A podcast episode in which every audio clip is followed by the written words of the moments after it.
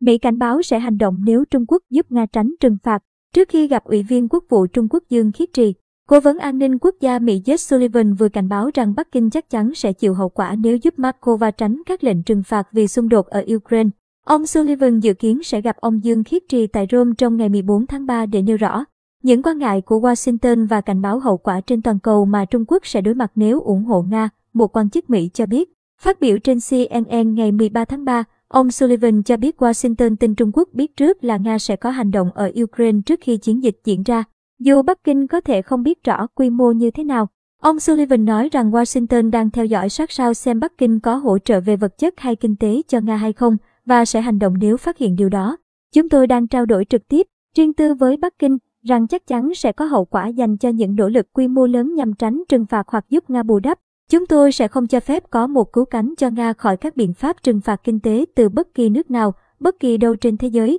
ông Sullivan nói. Cuộc gặp giữa ông Sullivan và ông Dương là một phần trong nỗ lực của Washington và Bắc Kinh nhằm duy trì trao đổi và quản lý cạnh tranh giữa hai nền kinh tế lớn nhất thế giới. Một quan chức cấp cao trong chính quyền Biden cho biết, nguồn tin nói rằng hai bên không kỳ vọng kết quả cụ thể nào. Phát ngôn viên Bộ Ngoại giao Trung Quốc Triệu Lập Kiên cho biết, cuộc gặp sẽ tập trung vào việc triển khai những đồng thuận quan trọng mà hai bên đạt được. Trong thượng đỉnh trực tuyến giữa Chủ tịch Trung Quốc Tập Cận Bình và Tổng thống Mỹ Joe Biden vào tháng 11 năm ngoái, trong đó có bàn về ổn định chiến lược và kiểm soát vũ khí. Ông Triệu cho biết hai bên sẽ trao đổi quan điểm về quan hệ Mỹ-Trung, các vấn đề quốc tế và khu vực cùng quan tâm.